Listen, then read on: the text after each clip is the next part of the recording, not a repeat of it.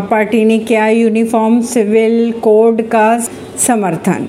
अब महासचिव व राज्यसभा सदस्य संदीप पाठक के अनुसार उन्होंने ये कहा कि उनका मानना है कि इसे सभी राजनीतिक दलों, सभी पक्षों और जनता से चर्चा करने के बाद सहमति बनने पर लागू कर देना चाहिए। हालाँकि पीएम नरेंद्र मोदी ने यूसीसी के पक्ष में बयान दिया है। दिल्ली के औरंगज़ेब लेन का नाम बदलकर किया अब्दुल कलाम लेन।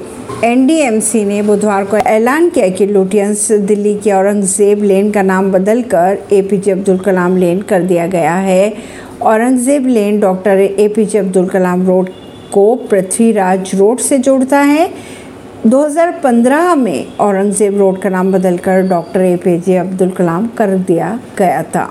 एनडीएमसी ने अपने सदस्यों की बैठक में सड़क का नाम बदलने को मंजूरी दे दी है। ऐसी ही खबरों को जानने के लिए जुड़े रहिए जनता से रिश्ता पॉडकास्ट से। परवीन दिल्ली से।